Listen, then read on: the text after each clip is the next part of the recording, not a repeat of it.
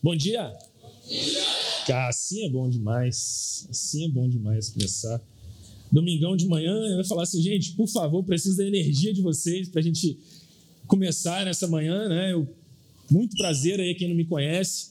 É, já fui anunciado, né? Me chamo Hugo. Eu sou. Não importa muito quem eu sou, mas é, para algumas pessoas, né? Sim, eu sou marido daquela menina linda ali chamada Daniele, eu sou o genro da, da Mara, né? Essa moça que cuida muito da gente, segunda mãe, para mim. Pessoal, antes de da gente entrar no, no que a gente veio, né? É, pra, na verdade, iniciar a palavra, eu queria fazer um momento aqui de, de muita gratidão. É, cara, eu estava ali pensando como que a gente tem um projeto aqui de muito alto nível, né? Como Deus nos abençoou com um projeto de tão alto nível. A gente faz Deus através de nós, né? Ele colocou um projeto que você vê a gente com tão pouco recurso, o quanto que a gente tem é, conseguido colocar num, num, nível muito maior. Você vê, cara, essa IBF que eu fiquei ali olhando, falei, cara, impressionante. Muito obrigado a todo mundo que que está envolvido não só na IBF, mas no projeto Capela, é, eu queria também colocar muita gratidão à família do Pedro, que, cara, eles estavam super bem lá, né, em outro país, veio para cá, iniciou tô desde a época da praça, e eu vi algumas pessoas chegarem e depois saírem, mas eu, eu tenho a convicção mesmo, de verdade, de como elas saíram é, mudadas desse projeto, como a minha vida já foi transformada, a vida de toda a minha família. É, e assim, eu, eu, eu, fiquei meio, né, é, impressionado até de, de vir aqui compartilhar uma palavra com vocês e um conteúdo que Deus colocou no meu coração que eu tenho certeza que vocês vão ficar super surpresos, assim, empolgados, né? Como eu fiquei, e eu tenho certeza que vocês também hoje vão sair daqui transformados. Né? Então, assim, obrigado, Marcelo. Com certeza eu vou esquecer alguns nomes, mas obrigado ao Marcelo, obrigado ao Serginho. Cara, o Serginho, eu nunca vi esse cara triste, sempre está aqui, né? Sempre presente. Cara, é impressionante. Obrigado ao César também, a Rê, ao Pedro, a Naline. Cara, muito obrigado, né? Eu vou esquecer nomes, então vamos seguir aqui. é, deixa eu, eu fiz aqui um. Eu tentei manter esse projeto em alto nível, então eu, eu preparei um apoio visual, porque talvez sem um apoio visual eu não fosse conseguir. É, e antes de entrar, né, a gente está numa, numa série de, de provérbios, né, a gente está tá mergulhando dentro dessa, dessa dessa palavra de sabedoria. Mas antes de mergulhar nisso, eu coloquei até um, um tema, vocês vão ver no decorrer, só para vocês não ficarem viajando. Por que, que ele colocou a abelha no decorrer dessa apresentação e tal? É, pelo que, pelo que a, a, a abelha ela representa e como ela se organiza em comunidade. Pessoal, é, as abelhas elas colocam os interesses do grupo, os interesses da colmeia acima dos seus próprios interesses. É, se a gente olhar em volta, tudo que, que, representa a capela, pelo menos quando eu olho o que representa a capela para mim, o que representa o projeto de Deus para mim, né, a gente tem ah, talvez um ponto que, se a gente conseguir viver, a gente consegue romper e a gente consegue fazer com que é, esse projeto tenha êxito, que é viver como, como um só. Né? Então, todo mundo como um só. A dor daquele irmão é a minha dor, né? esse, esse compartilhamento. Depois vocês podem pesquisar, se eu for explicar aqui, eu vou levar muito tempo, mas pesquisem Ubuntu. É sensacional. Tá? Então, eu vou falar um pouquinho aqui do que, de como é essa, essa organização, né? como as abelhas fazem. Olha só que impressionante. Cada abelha ela tem um dom específico, como se fosse um talento específico na colmeia. Então, é, por exemplo, a abelha rainha, além dela cuidar ali das larvas, ela tem um papel de motivação para as abelhas operárias, para né, que elas busquem ali o alimento, etc. E de verdade, eles, eles geram um feromônio para motivar, né, a, a, a, abelha rainha gera um feromônio, feromônio para motivar as outras abelhas. Cada abelha dessa, ela trabalha com firmeza e com tranquilidade, sem inveja, sem disputa de ego, sem briga. Né? E olha só que interessante, se levar o tamanho da abelha para o tamanho da asa dela, aerodinamicamente, ó, o tamanho da abelha e o peso do corpo dela, para o tamanho das asas, aerodinamicamente, a abelha seria impossível, ela não conseguiria voar. Existe inclusive uma placa na NASA que fala isso, que uh, a abelha, aerodinamicamente, ela não poderia voar, né? mas ela não sabe disso. E ainda assim, olha só os resultados que ela alcança. As abelhas elas conseguem chegar a uma distância de 13 quilômetros do ninho. É mais ou menos da Vila Santa Cecília até o Retiro. As abelhas colhem cerca de 22 quilos de néctar por dia, dá mais ou menos 140 quilos de mel por ano. Meio quilo de mel representa cerca de 90 mil quilômetros de voo, somando tudo, né? E 2 milhões de flores são polinizadas para gerar meio quilo de mel. Uma colher de chá de mel equivale ao trabalho de uma vida inteira de mais ou menos 12 abelhas. Uau. E aí sim, a gente entra então no nosso estudo. Opa, deixa eu passar. Aí. É, e nessa série, né, que eu não sei quem está acompanhando desde o início, primeiro a Rê fez essa plataforma linda para a gente do livro de Provérbios. Então, o que é o livro de Provérbios, o que representa o livro de Provérbios, como ele é dividido e o que ele não é também. Né? Então, é, trazendo um pouquinho do que ela falou, o livro de Provérbios não é um livro de promessas. Se eu abrir Provérbios aqui e olhar né, algum versículo, não está prometendo nada. Se você fizer aquilo, com certeza vai acontecer aquilo outro. Na verdade, o livro de Provérbios são conselhos. É como se a gente estivesse, de repente, conversando com o nosso avô ali, né, ou com uma pessoa sábia, e ele nos aconselhando a fazer, a, a, a viver com aquela prática que muito provavelmente vai dar em um bom caminho. Depois, a gente teve a Fernanda falando sobre disciplina, que foi na semana passada. Aí a Fernanda falou sobre a importância da disciplina, né? ela falou ah, como se aplicar a disciplina, como que ela aplicou na vida dela. Então, ela colocou um temperinho né, ah, dentro da, da pregação com o testemunho dela. Né? E hoje eu vou falar sobre moral e ética. Então, por isso eu montei essa, essa apresentação, porque tem um pouquinho de conceituação, né? E eu acho que também representa bastante coisa no decorrer dela, tá? Bom, antes da gente entrar em Provérbios, antes da gente entrar no livro, eu queria é, perguntar para vocês, né? Qual que é a diferença ou o que é ética e moral? Que a gente tá, vai relacionar moral e ética o que está relacionado, o que é moral e o que é ética. E como isso se relaciona? Será que moral e ética são sinônimos? Bom, a ética são os valores que a gente vai usar como plataforma para tomar decisão. Entre o que a gente quer, são as principais decisões. Né? Em tudo a gente vai passar por um filtro entre o que a gente quer, o que a gente deve e o que a gente pode. Nem sempre o que a gente quer é aquilo que a gente deve. E nem sempre o que a gente deve é aquilo que a gente pode. E aí os nossos valores éticos vão pautar essa tomada de decisão entre o que eu quero, o que eu posso e o que eu devo. Né? Agora, é interessante pensar que a ética, é, de uma forma natural, ela se organiza ou ela é colocada para a gente de uma maneira mutável, através de lei, através de norma e através de cultura. Por exemplo, se a gente pensar que a gente vai na praia de Copacabana, a gente vai colocar uma sunga, vai colocar um biquíni, uh, com essa para a gente aqui é super normal, né? vai ser ético. Se a gente for para os Emirados Árabes, tentar usar esse mesmo traje, vai ser um conceito totalmente antiético. Né? Trazendo para uma outra situação, e aí é uma situação prática, como que essa ética ela vai se moldando né, à cultura. Por exemplo, num passado não muito distante, os carros eles vinham antes só com cinto abdominal. E aí os guardas eles também não conseguiam fiscalizar. A gente tinha só que entender que era ético utilizar por diversos motivos, inclusive segurança. Depois chegou o cinto de três pontas. E aí era um cinto também mais seguro. E com o tempo, as, eh, no início as pessoas não usavam. Depois começou-se a fiscalizar. E depois de algum tempo as pessoas entenderam o valor daquilo e o quanto era ético pedir, inclusive, para quem você estava transportando, utilizar. Só que o brasileiro, com todo jeitinho, né, ele começou a burlar inicialmente esse processo de uso de cinto de três pontos. E aí o que ele fazia?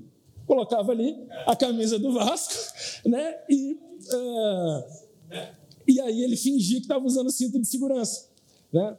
É, depois de algum tempo, quando se entendeu a, a necessidade né, do cinto de segurança e o quão antiético é fazer isso, parou de vender camisa do Vasco. Eu acho que tem a ver com isso, né? Não, não tem, a gente, a gente não vê camisa do Vasco mais vendendo, acho que o pessoal parou de, inclusive, de colocar nas lojas, né? Porque não precisa mais, não ganha nada também.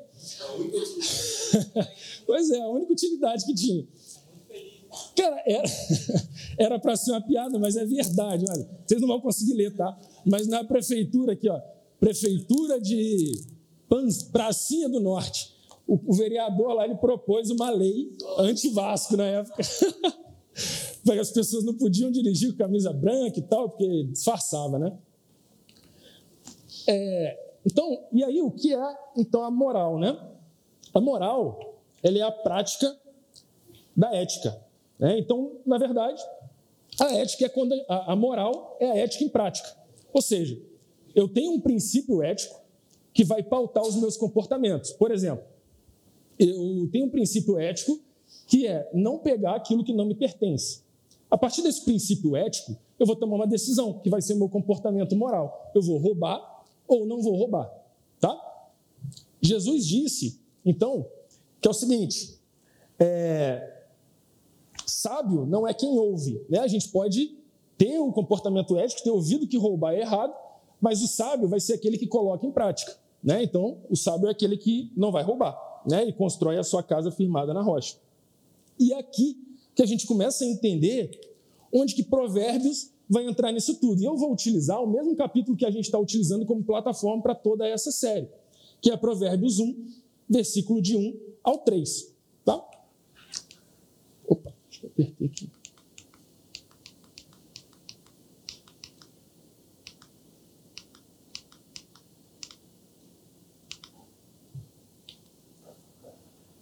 Diz assim: Provérbios de Salomão, filho de Davi, o rei de Israel.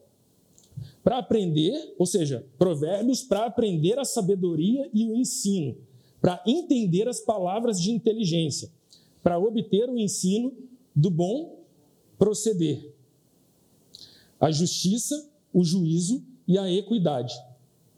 Tá? Então, Provérbios vai nos, vai nos ajudar a entender toda essa sabedoria, um bom comportamento, a nos dar juízo, né? Mas como então a moral e ética que a gente acabou de, de ver, toda essa conceituação, como que eles vão se, se correlacionar com a sabedoria, tá? Então vocês não, não precisam abrir, senão eu vou ficar fazendo vocês darem é, volta aí na, na Bíblia. Eu vou pegar aqui no, no meu celular, eu vou abrir aqui Tiago 3, do versículo 13 ao, ao 18. Tá? Diz assim: a verdadeira sabedoria. Existe entre vocês alguém que seja sábio e inteligente? Tem alguém aí sábio e inteligente?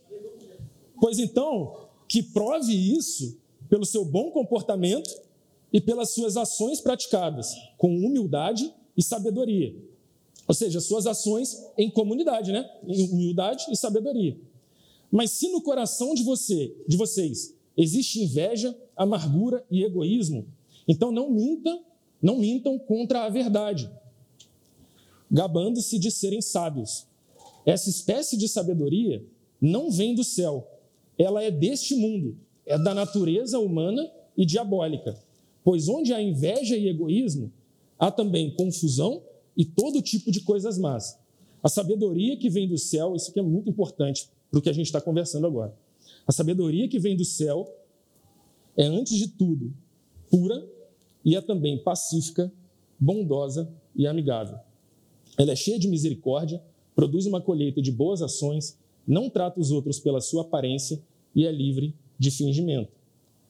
Pois a bondade é a colheita, a colheita produzidas pelas sementes que foram plantadas pelos que trabalham a favor da paz. Muita gente pensa que a sabedoria ela está totalmente relacionada com o quanto você estuda, com os diplomas que você tem na parede, ou com quanto, quanto tempo de vida acadêmica você teve. Na verdade, isso está completamente errado. Né? A, a sabedoria, ela está, através desses versos que a gente acabou de ler, ela está totalmente relacionada com como você se relaciona, com os seus relacionamentos interpessoais. Né? Então, opa, Então, é, você pode ter a melhor educação do mundo e ainda assim ser alguém sem, sem, sabedoria. Você pode ser o melhor profissional tecnicamente e ainda assim você ser um boçal, né? Você não saber lidar com, com as pessoas, né? E, e não conseguir entregar nada além do que o que você está destinado profissionalmente a fazer. Tá? Uh, a sabedoria, mais uma vez, né, nos se mostra como é, tratamos as pessoas. Em outras palavras, a sabedoria está em como você vive, não como você fala. A sabedoria é sobre, com, sobre o que você faz e não o que você diz. A sabedoria está em fazer o que precisa ser feito, mesmo quando você não quer. A cada interação, a gente está plantando sementes, uns nas vidas dos outros, né? Então, é, essas sementes, em algum momento, que a gente acabou de ler, né? Elas vão ser colhidas, de alguma forma, por alguém, mesmo que não seja você. E quais são essas sementes que a gente está plantando? São sementes de esperança, são sementes de medo, são sementes ruins, são sementes boas. E mais importante, como escolher a semente adequada para ser plantada? A resposta é sendo sábio. Mas, mais uma vez, né? Como ser sábio? Beleza, eu sei, você sábio através da sabedoria, eu vou ter uma boa prática, eu vou viver uma boa vida, eu vou me relacionar bem e vou plantar boas sementes. Mas como chegar lá? No verso 17, que a gente acabou de ler, diz o seguinte: a sabedoria que vem do céu, ela é antes de tudo pura. Deixa eu tomar uma aguinha. Eu fui pesquisar o sinônimo de pureza e fala assim: algo puro é algo sem contaminação. Algo puro é algo totalmente íntegro. Tá? Ou seja, integridade. Antes de tudo, você precisa começar sendo íntegro. Tá? Então, se a sabedoria ela está atrelada a relacionamentos e ela se mostra como você trata as pessoas, por outro lado, a fundação do relacionamento é a integridade. Afinal de contas, sem, por exemplo, a verdade, não tem confiança. Se não tem confiança, não existe relacionamento. Se não existe relacionamento, você não vai exercer e não vai absorver sabedoria. Então, eu coloquei aqui como se fosse uma timeline da evolução da sabedoria. E até uma timeline mesmo, porque eu entendo que a sabedoria ela também passa pelo teste do tempo. Não por acaso, quanto mais tempo você vive, mais tempo você se relaciona e mais você absorve sabedoria. E como que essa sabedoria vai começar, né? Primeiro, coloquei uma abelhinha tola né, nessa, nessa timeline, que é o primeiro passo. Então, essa abelhinha tola, ela ouve, mas ela não pratica. Né? E olha só que interessante, em Mateus 7,24, não precisa abrir, tá, pessoal? Diz assim: Todo aquele, pois, que ouve essas minhas palavras e a pratica, será comparado a um homem prudente que edificou a sua casa, que, que edificou a sua casa sobre a rocha. Então, se esse, se esse, camarada, né, se essa abelhinha, ela ouve e não pratica, é o contrário disso. Ela está colocando a sua casa sobre ali a areia movediça, qualquer coisa que seja, e ela vai se dar mal em algum momento. Né? Então, depois desse primeiro passo, ela passa por uma disrupção. Ela entende, é aquele momento eureka. Meu Deus, como que eu nunca vi isso antes? Né? E aí, assim, eu, é, aí é um testemunho meu, eu acho que, mesmo eu já tendo frequentado algumas igrejas, alguns outros projetos antes de chegar à capela, eu acho que aqui eu atravessei esse momento eureka. E, de fato, eu comecei a entender que eu preciso tomar decisões, né, fazer, mesmo que eu não queira, aquilo que, que Deus quer que eu faça. Né? Então, por exemplo, eu não queria estar aqui, né? e estou aqui falando com, com vocês e, e compartilhando. É, ah, então, assim, a gente realmente, a partir desse momento, a gente vai reconhecer Deus como Criador, como Senhor, como Redentor, e a gente percebe o seguinte: cara, Deus veio aqui, ele pregou várias palavras de sabedoria, ele mostrou com exemplo a maior prova de amor possível, ele morreu por nós, ele perdoou todos os nossos pecados, a gente vive num período de graça e a gente parece que está atordoado, que a gente está né, anestesiado. Vivem, muitas pessoas vivem como se fossem zumbis. Né? eu, mesmo pensando o tão alto nível que a gente está aqui, eu ainda fico assim, cara, como que tantas pessoas poderiam ter passado pelo mesmo processo que eu, que a minha família atravessou, e que tantas, tantas pessoas já atravessaram hoje foram para longe, tem gente de Portugal, né, tantos lugares aí.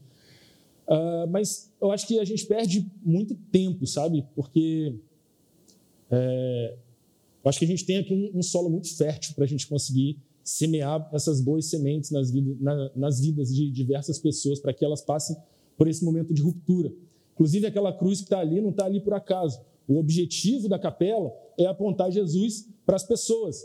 Né? E para quantas pessoas, na prática, a gente está apontando Jesus? De alguma forma, seja no trabalho, mesmo fora daqui desse ambiente. Porque, afinal de contas, o que a gente fala é, nos conexões, é que realmente é a igreja. Não precisa trazer para cá. Pode ser para sua casa, cara. Oferece ali um, né, um lanche maneiro, um vídeo, qualquer coisa ali, você vai ter oportunidade, com certeza, de falar o que Jesus fez na sua vida, né? de falar de tudo, tudo, todas essas maravilhas que a gente já entendeu, né? que é justamente a gente passar a temer a Deus.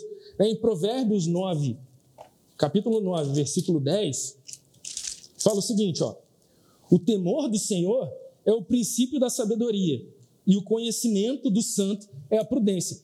Não por acaso eu coloquei como primeiro passo. Né? Então, se o temor do Senhor é o princípio da sabedoria, isso naturalmente vai estar como no início da timeline, porque a partir do momento que você começa a temer a Deus, você passa a ser prudente. E aí, essa prudência é o que? É justamente a busca de relacionamento. Né? Afinal de contas, é, o maior mandamento é amar as pessoas como a ti mesmo, né? entregar amor. Tá? Então, a prudência é justamente a busca desse, desse relacionamento com Deus, quer dizer, não só com o próximo, mas também com Deus, consigo mesmo, com o próximo. Né? E a partir desse relacionamento, você vai conseguir absorver ainda mais conhecimento. Tá? E, ne, e, nessa, e nesse, nesse momento também, dessa prudência, como você busca mais relacionamento, você reduz a sua soberba. Você fica menos satisfeito consigo mesmo. Né? Você não se acha tanto.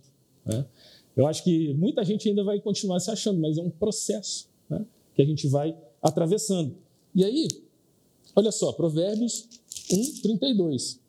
Fala o seguinte: os tolos morrem porque rejeitam a sabedoria. Os que não têm juízo são destruídos por estarem satisfeitos consigo mesmo. Depois desse processo de temer a Deus, ser prudente, buscar relacionamento, essa pessoa ela entende que para que haja relacionamento é necessária integridade, que foi o que eu disse. Né? É, é necessário, se for um relacionamento puro, um relacionamento do céu, é necessário que se haja integridade, então é necessário que se haja verdade. É, eu lamento é, dizer né, que se você é, mente para sua esposa, se você mente para o seu marido, é, você pode ter um compromisso com essa pessoa mas você não tem um relacionamento. Se você mente para um amigo, na verdade você pode ter ali um conhecido, você pode né, ter um colega, mas você não tem um relacionamento. Não tem um relacionamento de amizade. Então, essa pessoa ela vai buscar ser íntegra. Depois, ela se torna sábia. É, então, o que, quais são as consequências dessa sabedoria? Essa sabedoria, como eu li lá atrás, ela vai se mostrar pelas boas obras e por todas as sementes que ela que ela está plantando né, e os bons frutos que ela está colhendo. É, então, se a gente olhar em Tiago 3, 17, 18 novamente, fala o seguinte, ó. Uh, é, 17, ó. A sabedoria, porém, lá do alto é primeiramente pura, depois pacífica, indulgente, cheia de misericórdia e de bons frutos. É isso que eu queria dizer. Então, se essa pessoa está plantando boas sementes, colhendo bons frutos, essa pessoa é sábia. Mas é interessante o seguinte: se você identifica que você está colhendo bons frutos, plantando boas sementes e você se acha sábio, você na verdade não é sábio. Aí você volta os passos para a prudência, porque aí você começa a ficar com o ego inflado, cheio de si mesmo, cheio de si mesmo, né? E aí na verdade você não é sábio. Então o sábio ele nunca vai achar que é sábio. Né? Bom, o oposto também funciona, né? Então, como eu disse, o sábio está aqui, ele pode ou se encher de ego, ou faltar com a verdade, deixar de ser íntegro, é, não utilizar de comportamento moral, e aí perder a confiança né, dentro da, da colmeia, é, não ter um, um relacionamento, tá? E aí, sem relacionamento, sem sabedoria. E a sabedoria, ela é infinita. Né? Então, por mais que você hoje consiga enxergar alguém, puxar pela memória, enxergar uma pessoa sábia, tudo vai depender daquele referencial. É sábia comparado com quem? Porque a sabedoria é infinita. Né? Agora, beleza, a gente está falando que para a gente ser sábio, a gente precisa viver com integridade. Tá? É, muito provavelmente vocês nunca ouviram falar de Leonard Killer. Leonard Killer, é, o nome dele não é muito conhecido, mas os feitos dele sim. Esse cara, ele inventou o polígrafo, o detector de mentiras. Então, com certeza, os feitos dele, o projeto dele, vocês já ouviram falar, pelo menos. E Leonard Killer, ele fez, durante a vida dele, mais de 25 mil testes de detecção de mentira. Depois desses 25 mil testes, quando ele chegou no final da vida dele, ele escreveu um livro. E nesse livro ele colocou a conclusão desse teste.